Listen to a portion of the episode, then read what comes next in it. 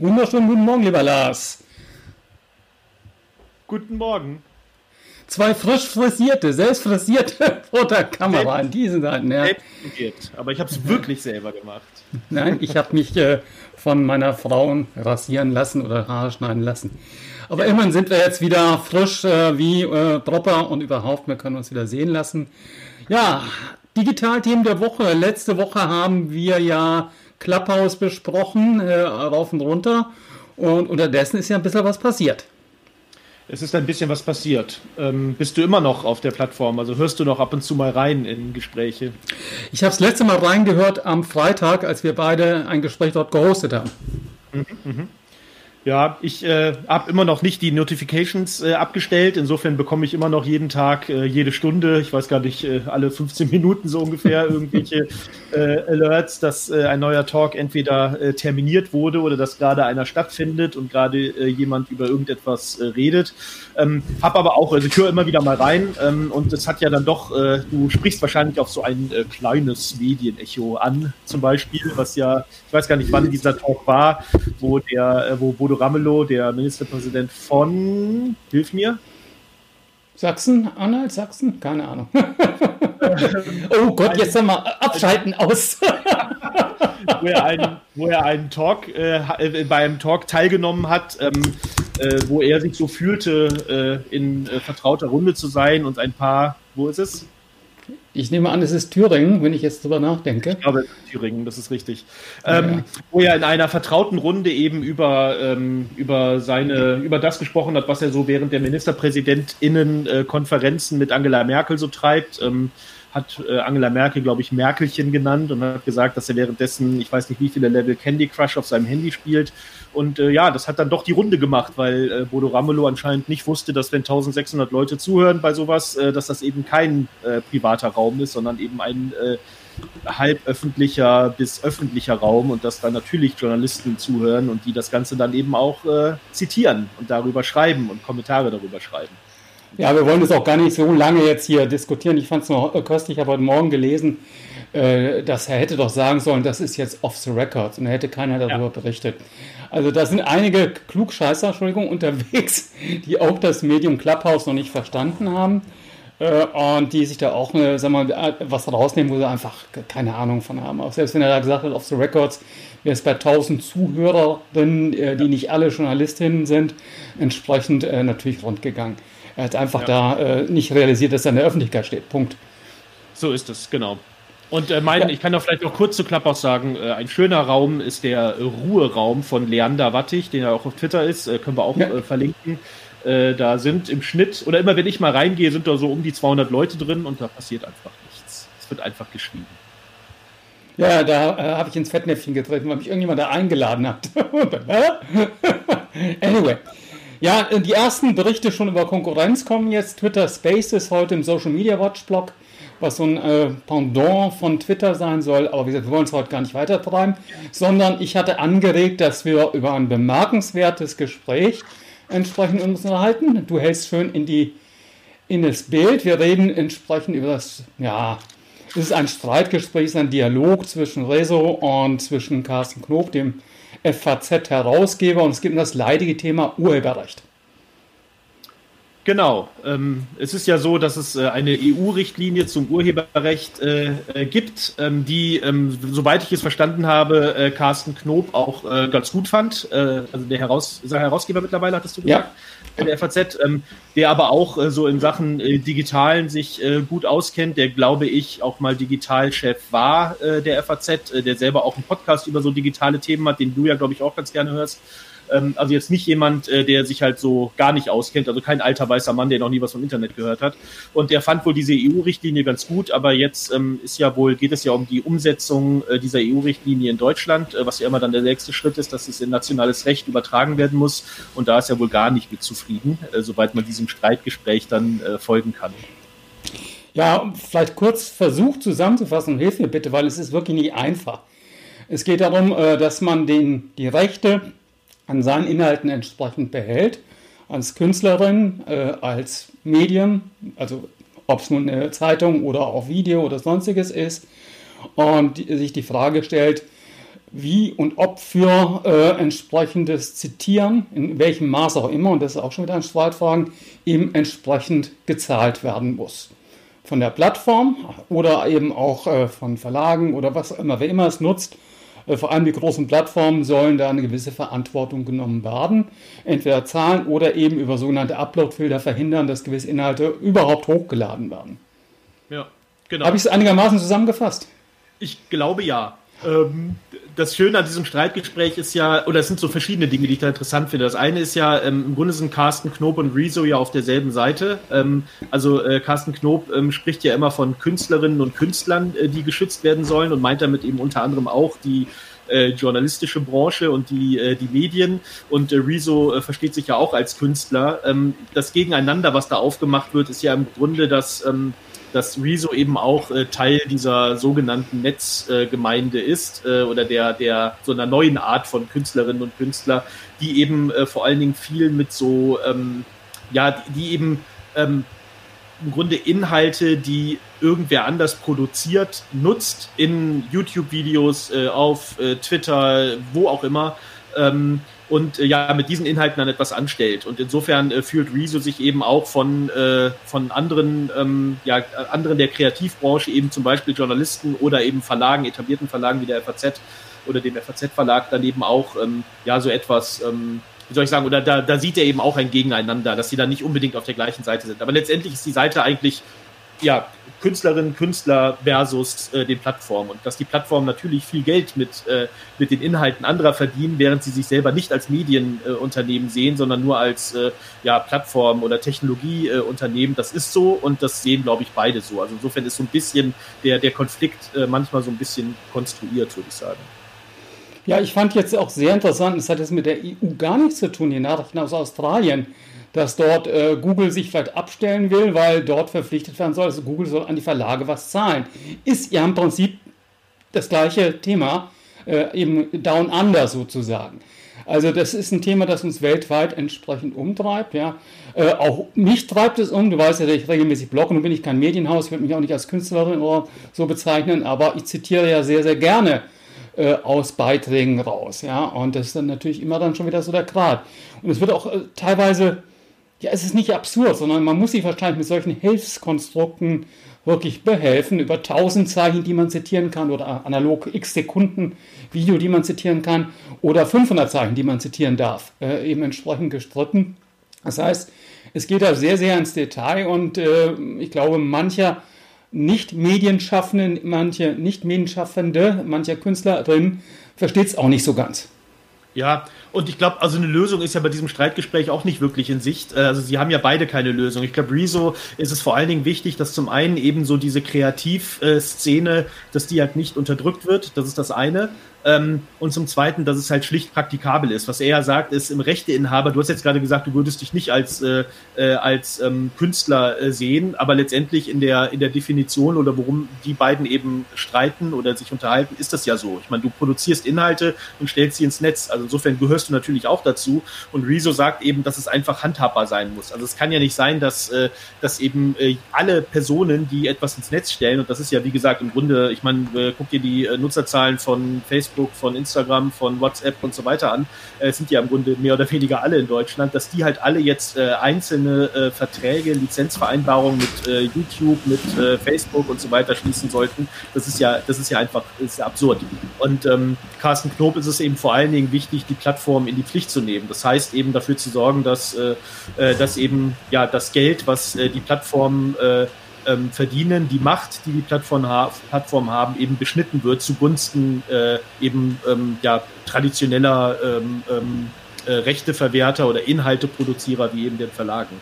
Und da ist ja das Thema Uploadfilter ist ja zum Beispiel eins, wo die beiden dann schon sich wirklich streiten. Also Carsten Knob, wenn ich es richtig verstanden habe, ist ja jetzt Uploadfilter nicht so richtig abgeneigt. Also Uploadfilter heißt, dass eben im Grunde schon die Inhalte ähm, schon bevor sie oder während sie hochgeladen werden schon reglementiert sind, ähm, dass eben äh, bestimmte Dinge, also wenn jetzt, wenn ich jetzt zum Beispiel äh, hier dieses äh, Zitat, äh, dieses, diesen Artikel hier aus der äh, aus der Zeit ähm, äh, vorlesen würde und damit äh, ein Video davon mache und ins Netz stelle, dass das eben schon beim Upload sozusagen ähm, verhindert wird. Und Rezo sagt eben, dass es eigentlich ja individuell ähm, gelöst werden muss und gar nicht äh, und eben dass das eben ähm, ja so Vorabfilter, Zensur, wie auch man es nennen mag oder manches nennen, dann eben halt nicht kommen soll. Ich glaube, das ist so einer der Hauptstreitpunkte, die die beiden ja dann doch haben. Uploadfilter, Algorithmen, die es im Prinzip prüfen, was hochgeladen ja. wird, sind ja auch Realität. Ja? Äh, auf ja. Facebook wirst du keinen nackten Busen sehen. Also auch dort gibt es schon einen Uploadfilter. In Deutschland geht's nach, äh, gibt es das nach unserem Kenntnisstand, nach meinem Kenntnisstand äh, noch nicht. Ja? Aber ähnlich wäre es eben Algorithmen kontrollieren, was da hochgeladen wird, während es hochgeladen wird und blockieren es, äh, wenn da entsprechende Zweifel bestehen. Und da schließen sich auch schon wieder äh, äh, entsprechende Kreise auch zu anderen Diskussionen um rechtsextreme Inhalte etc. pp. Dort lass uns jetzt hier mal bei den Künstlerinnen bleiben. Äh, FAZ hat also in diversen Beiträgen, ich habe es die letzten Wochen verfolgt, das ist ja die einzige äh, Tageszeitung, die ich nur abonniert habe, äh, immer wieder darüber gesprochen. Äh, und einige der Autoren, es war widersprüchlich, und einige der Autoren haben sich so als Verfechter des Lokaljournalismus gebärdet.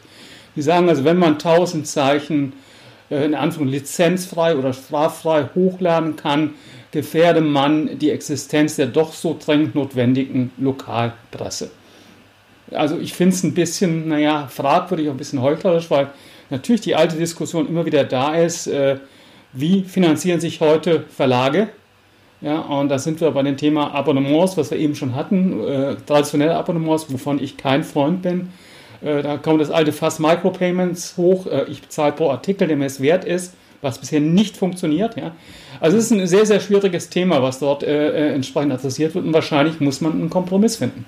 Ja, genau. Und ich glaube, das sagen auch beide. Also letztendlich, also ich glaube, die, die Quintessenz ist zum einen, es gibt keine Lösung. Also es wird halt einfach äh, komplex bleiben. Und ähm, dass aber durchaus die Plattformen da ähm, eben eine Verantwortung haben. Ich glaube, dem würden wir jetzt auch zustimmen. Also ich meine, YouTube hat natürlich eine Verantwortung, dass äh, für die Inhalte, die auf der auf der eigenen Plattform äh, zur Verfügung gestellt werden und dass sie da halt was tun müssen. Ähm, diese diese, diese äh, Argumentation, dass YouTube halt wahnsinnig viel Geld verdient und eben auf Kosten der Verlage ja, finde ich schwierig, muss ich sagen. Also ich finde es eine schwierige Debatte, aber allein schon die Tatsache, du hast das Beispiel Australien genannt, dass das ja auch keine, keine pure deutsche Debatte ist, wie manche da auch immer wieder sagen, dass das ja Deutschland, die, da sind halt die Verlage äh, so verbohrt und die äh, sind halt die einzigen, die das irgendwie so sehen, ist ja offensichtlich nicht so. Also es gibt auf jeden Fall ein Problem und das muss halt in irgendeiner Form ja, gelöst werden oder es muss halt irgendwie eine, ein, ein, ein Kompromiss gefunden werden, denke ich. Ich denke auch, ja, also dann macht man halt statt den 1000 Zeichen 500 Zeichen oder sowas in der Richtung, um es ein bisschen einzuschränken äh, und versucht eine Lösung zu finden. Vor allem ist es ja auch nicht schwarz-weiß. Es gibt die Künstlerinnen auf der einen Seite, so wie ein Rezo und andere, ja, äh, die wirklich in der Netz- und Kunstszene unterwegs sind. Es gibt die Verlage vielleicht auf der anderen Seite, da gibt es noch sehr viel dazwischen. Ja. Auch wir sehen ja sehr viele Grassroot-Bewegungen, sehr viele regional, lokale E-Mail-Newsletter, die von unten äh, entstehen und die mittlerweile auch zum Informationsmedium entsprechend geworden sind. Also man muss wahrscheinlich hier sich streiten und versuchen, ja, einen gangbaren Weg entsprechend zu finden und gegebenenfalls nachzujustieren.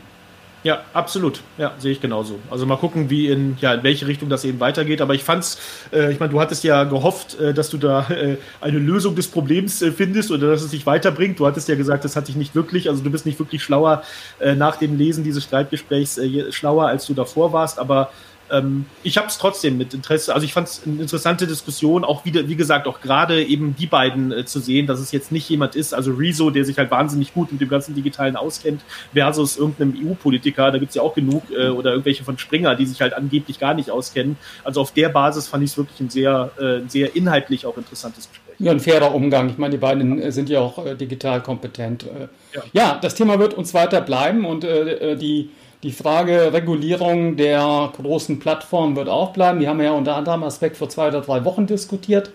Ja, äh, und hier haben wir wieder eine andere Facette entsprechend in Frage Regulierung und äh, wie werden die entsprechend künftig ihre Plattform steuern müssen und wie werden sie besteuert werden. Aber damit soll es auch genug sein des Themas Urheberrecht und Uploadfilter. Hast du noch was, mein Lieber?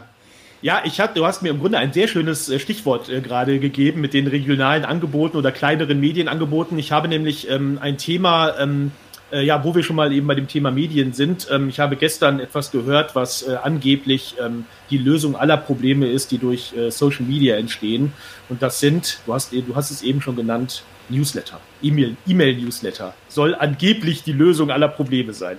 Ich habe gestern einen äh, eine Episode des Podcasts äh, Sway heißt es von der New York Times, der sehr äh, hörenswert ist. Äh, ich werde ihn noch mal, wir, wir werden ihn auch äh, verlinken, ähm, gehört. Und da hat die Journalistin äh, Kara Swisher, heißt sie, den CEO von Substack interviewt. Äh, Substack ist ja so eine ja eine eine eine ähm, Technologie-Plattform oder eine Plattform, wo eben Menschen ähm, publizieren können, vor allen Dingen Newsletter äh, publizieren können. Ähm, und äh, da hat er eben gesagt, dass, äh, dass er eben ähm, seine, seine Plattform eben im Grunde als eine Alternative zu den, äh, zu dieser Empörungs- und Polarisierungsmaschine äh, Social Media sieht, weil eben, äh, weil eben diese Plattform und vor allen Dingen eben die, äh, das Angebot dort, also Newsletter, eben nicht auf dem beruhen, worauf der Erfolg von Social Media beruht, nämlich Interaktion, Engagement. Das heißt, je, je mehr ähm, je mehr Likes, je mehr Kommentare etwas bekommt, äh, desto äh, sichtbarer, desto erfolgreicher ist das. Das ist ja im Grunde so, wie Social Media funktionieren, was ja auch das Problem ist, wodurch dann eben auch äh, vieles, was eben sehr, ähm, sehr polarisiert, äh, auch sehr, ähm, äh, ja, sehr zur Gegenrede äh, aufruft, äh, was eben viel geteilt wird, dass das dann eben auch erfolgreicher ist. Und das soll eben bei Substack, bei diesem Newsletter, bei dieser Newsletter-Plattform eben nicht äh, so sein, ähm, laut ihm. Äh, fand ich eine interessante Herangehensweise und ähm, ähm, ich hatte mir eben Substack mal ein bisschen äh, näher angeguckt ähm, und das ist ja im Grunde genau das, was du auch gesagt hattest, dass es eben auch eine Alternative zu den äh, oder eine Alter, alternative Medienform ist, eine Alternative zu den äh, zu den großen Medien ist. Ähm, Substack äh, wirbt ja auch sehr stark damit, dass sie äh, den Journalistinnen und Journalisten, äh, die zum Beispiel auf der Plattform schreiben, eben Unabhängigkeit gibt. Heißt, dass sie eben äh, sich von, äh, von den traditionellen Medien eben unabhängig machen können, selber ein Newsletter oder eine, ähm, ja, ein Medium äh, starten können und damit eben Geld verdienen können. Ähm, Geld verdienen tut Substack selber noch nicht, also sind noch nicht äh, profitabel. Sie, ähm, ähm äh, sie äh, verdienen oder bekommen eben noch Geld von Investoren. Aber ähm, wie gesagt, ich finde so, das Thema Newsletter ist natürlich nicht neu, ähm, aber E-Mail ist offensichtlich einfach nicht tot zu kriegen. Äh, ist ja auch ein Thema, was wir schon seit Jahren immer wieder haben, dass wir eben auch versuchen, weniger E-Mails in äh, äh im Arbeitsumfeld eben zu, äh, zu schreiben. Aber es scheint auf jeden Fall eine, eine, eine immer noch erfolgreiche Alternative zu anderen Medienformen zu sein. Naja, äh, ich bin natürlich so ein bisschen erstaunt, wenn jemand keine Interaktion will, ja.